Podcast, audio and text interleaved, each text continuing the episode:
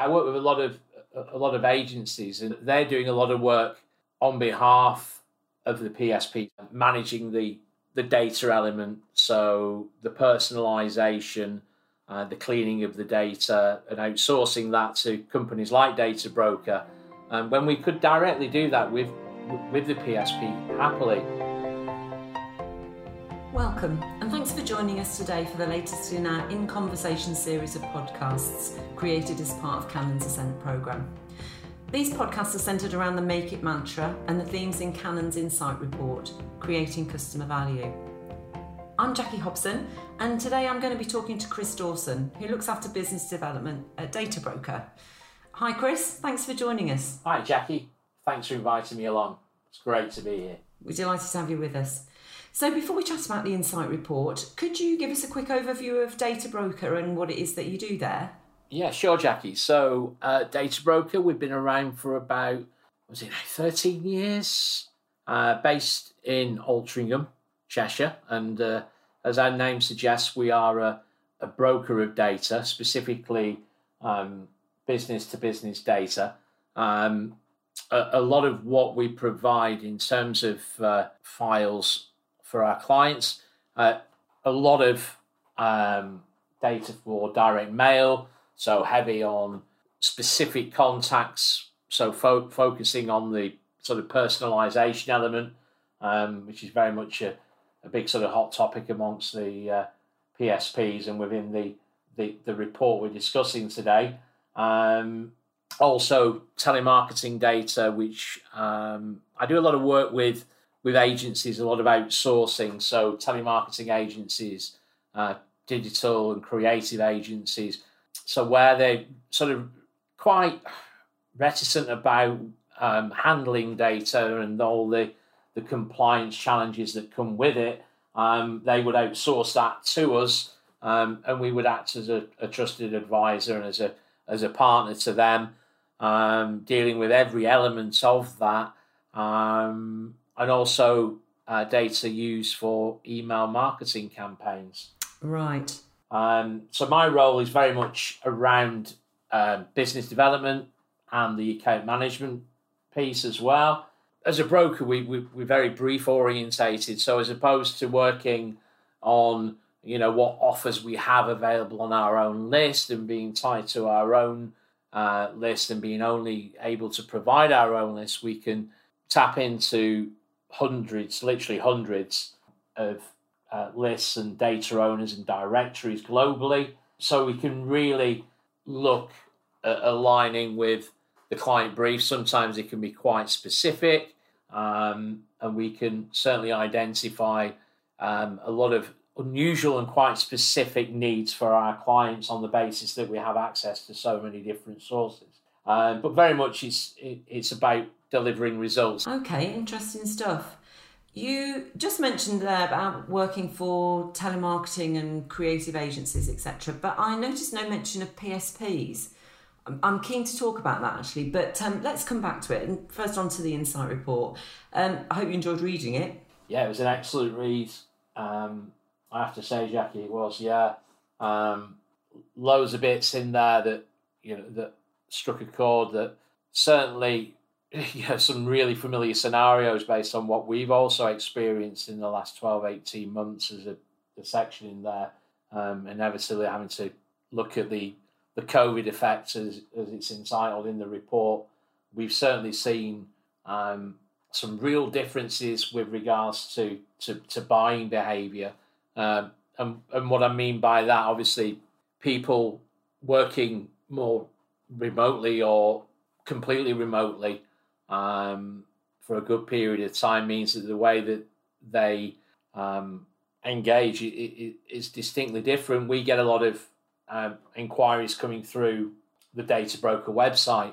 Um, one thing that we were always really uncomfortable at doing is, is opening up a, a sort of live chat function um, because of just because of the way that we work. We're very we work very very closely with our clients. It kind of goes against that a little bit, but the need has been there to to do that to allow um, clients working remotely to to transact with us online a lot more. Um, we've also found again, as it touches on in the report, because of um, limited resources um, and uh, and tighter deadlines, that you know turnaround times uh, to deliver the data for for campaigns has been a lot tighter. You know, the demand is higher. Um, there's been you know some some interesting days, some heated conversations, No, and no, uh, no. ultimately we've got through it and we can reflect on it. But no, it's a great report, uh, some great statistics and some really insightful numbers in there uh, around buying habits and uh, you know what's going on in the industry. Cool. That's good news. So, one of the mantras within the report, Be Digital, eh, which is a call for PSPs to talk the language of data and help customers target and personalise their print marketing. But we can't really talk about marketing campaigns without talking about all of the channels, obviously. So, Oh no, indeed. what's your experience of how marketers are using data, say for email marketing? Um, so we've seen clients adopting various different techniques from relatively low volume, really kind of niche specific email database purchases, all the way through to buying hundreds of thousands, sometimes millions of decision maker uh, email addresses um, and adopting a spray and pray mass marketing approach. I mean, again, looking at metrics from sales over the last 12 months at Databroker, um, over 80% of the data our clients purchase would include an email address, but don't let that fool you. um, all the records, all of these records uh, include the, the business address, um, and a large proportion of them will also include um, a decision maker telephone number that's been suppressed against the telephone preference service. Um, because the data is licensed to the customer for uh, for a 12 month period, um, and whilst still you know multiple email campaigns are being deployed, there is very much a multi channel approach being used to maximize opportunities generated. Um, you know, the, the traditional methods, the typical methods, are very much still there in terms of um, cold calling slash telemarketing and obviously direct mail.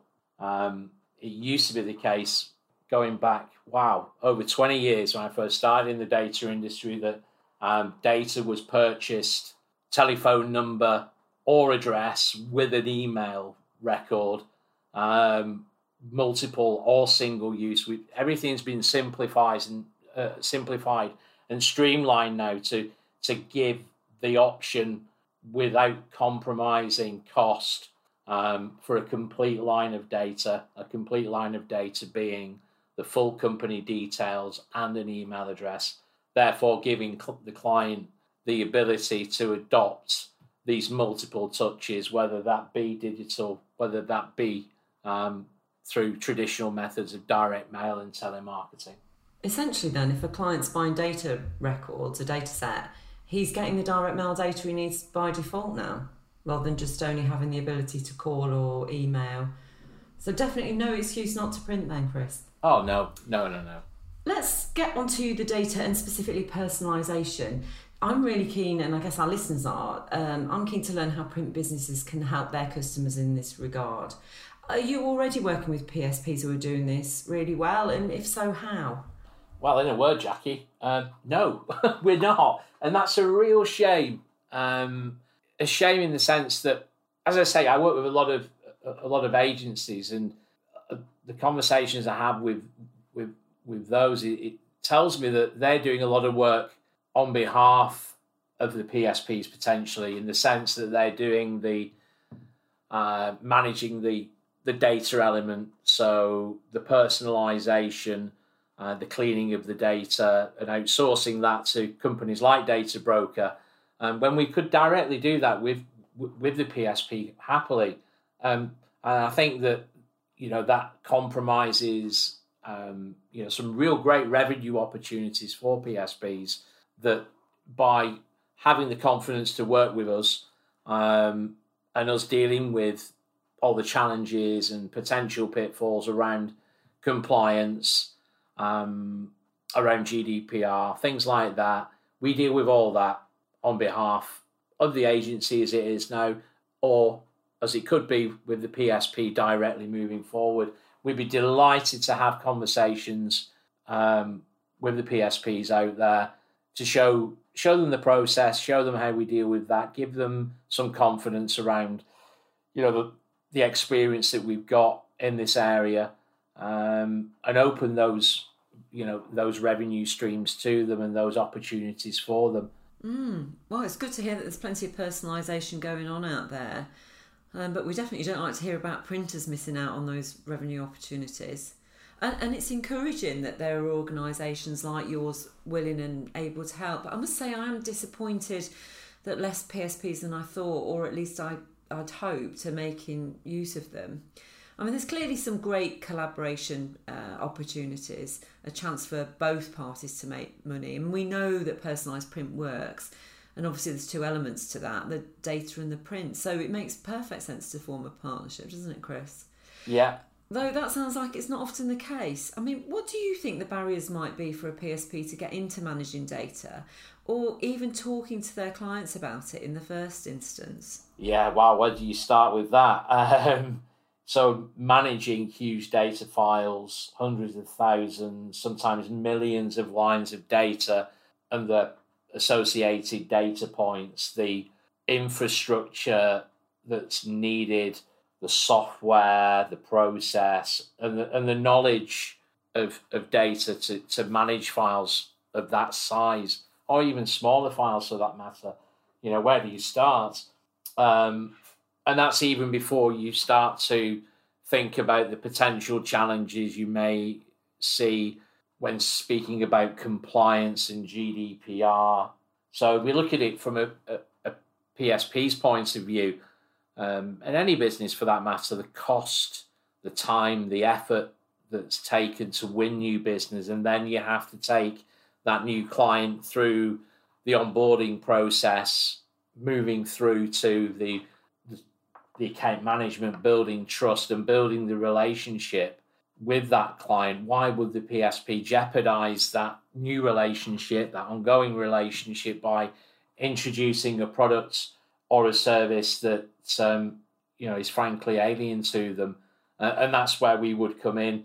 We would work with the PSP um, either prominently or covertly behind the scenes to deal with with with the data element and creating an end to end full service solution, if you will. So that will be the data piece, the data management, the personalization, the print, all the way through to fulfillment.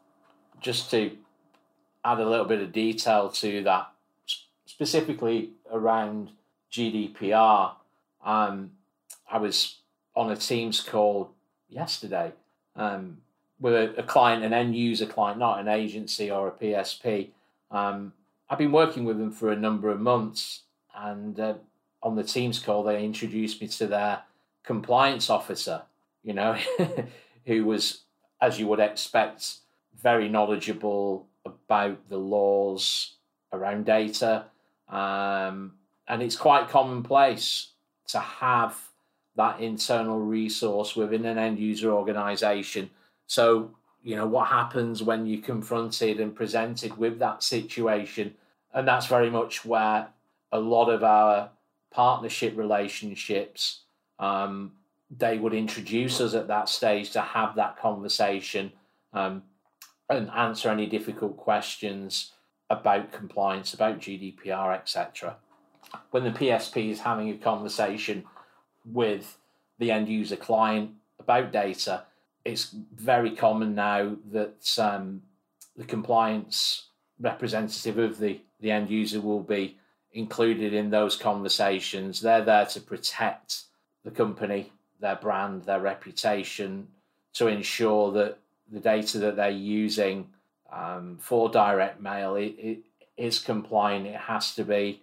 The risks and the penalties involved if they are not compliant are enormous. A percentage of, of turnover businesses quite simply cannot afford to to take that risk. Mm, I'm convinced you've hit the nail firmly on the head there. that many PSPs, certainly the smaller ones, would just perceive the data as just too much of a risk. But actually, they could back that risk off to someone like you, to a, a data house. And uh, everyone, you know, I mean, the end users here, not everyone's going to be big enough to have a compliance officer of their own. So having a data expert on call on hand is actually a you know another value add. Yeah, makes sense. So if we've got PSPs listening that are keen to get more involved with data and help their customers to personalize, even hyper personalize, you know, lots of detailed data, help them personalize their print materials, what would you say to them? How should they get started and, and approach it with their customers? I think it comes back to the age old adage, you know, around test and learn. Um, if there is a concern, Jacky, in terms of outsourcing the data element, which inevitably there will be, uh, commercially, uh, logistically, whatever it might be, let's look at testing the water. It's a, you know, it's something that we're really open to here at Databroker. Uh, you know, business is centered around risk, but perhaps understand the process better. Um, so kind of mitigates that risk a little bit. Yeah. Um, yeah. Maybe apply it to their own data, um, maybe some sort of test campaign um, for generating leads, their own leads internally. Um, this way, they can better understand what is involved and in turn better explain this to their clients. You know, great to do it anecdotally based on experience. We did it this way and we achieved these results this level of return. As I say, you know, it's a good way of dispelling any sort of concerns, mitigating any risk, any perceived risk. So we can be um, essentially white labeled, or we can be prominent in equal measure when it comes to the PSP introducing the, the data piece, the data management piece. Um, you know, we have non-disclosure agreements that we can bring into play that can be signed to address any worries about confidentiality. You know, when we're working with existing customer data, sometimes, you know, significantly sized files, there's always a concern about, you know, what happens with that data. Um, and we're always more than happy to put some sort of confidentiality, some sort of NDA in place to to ease that concern. Mm, okay, and actually testing the water themselves using data and personalisation in, in a PSP's own campaign, I mean, it's a great proof of concept, but it's also a, ca- a great case study, isn't it, to show clients? Yes, absolutely. So, moving on slightly, I, I wanted to get your take on, on something, Chris. Uh, I wondered if, on the whole, perhaps we've got a pretty outdated notion of what data is and what's available. I was talking recently to someone from a B2C marketing agency. They're really hot on personalisation. And they were talking about 300 data points for every record. I mean, I was, I was astonished.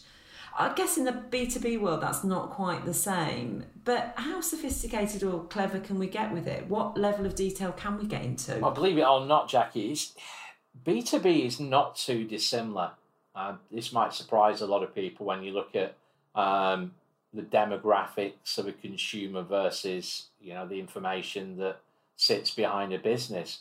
Um, especially when you're looking at things like at financials, so assets, liabilities, etc. A lot of you know a lot of our clients will make selections based on some pretty in-depth criteria around what a business looks like.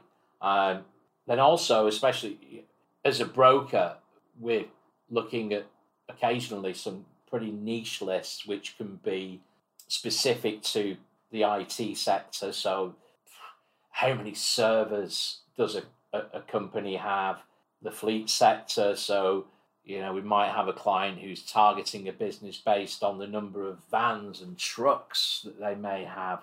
So, when you take that into account, the, the sort of breadth and the, the number of fields and data points that you refer to uh, that a record has is you know it can be really really pretty extensive. I think it's a little bit of a, a misconception of the, the, the B2B space that um, you know it's just size and sector. What what does the business do and how many employees do they have and perhaps what is their turnover when it comes to targeting businesses for um, for campaign activity.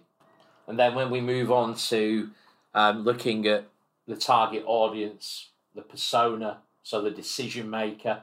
Uh, again, there's you know there are so many different options. We do tend to simplify that process by looking at more sort of job functions. So, who is responsible for certain decision making um, within a business? So, is it a most senior decision maker, an IT decision maker? But again, beneath that sits a, an absolute raft of different job titles. So, even more data points to consider, even to consider, even more selections. So, yeah, it, it really isn't that different. And I think, yeah, outdated is a it, it is a good way of describing it. Um, you know, we are very sort of brief orientated. Let's look at exactly what the client is looking to achieve. If we can't get an exact match, obviously we can make some recommendations as to getting as close as possible in terms of the business profile and the decision maker profile also. Yeah, something we hear as B2B marketers more and more is that businesses are just a collection of consumers and that we should keep that in mind. You know, when we touch contacts within a business, we need to recognise them as real people, not simply a function. Oh, no, indeed. Chris, it's been great to hear your take on this subject and to delve a little more into what PSPs could potentially offer their customers around data and, and how. But before you go, um, I wanted to ask do you have a mantra of your own? We've been speaking about mantras, something that steers you or something that you live by. Thanks for inviting me along, Jacky, and thanks for uh, allowing me to take you down the rabbit hole that is data. Um, hopefully, uh, found it, uh, listeners find it educational. Um, a mantra, wow, that's a good question.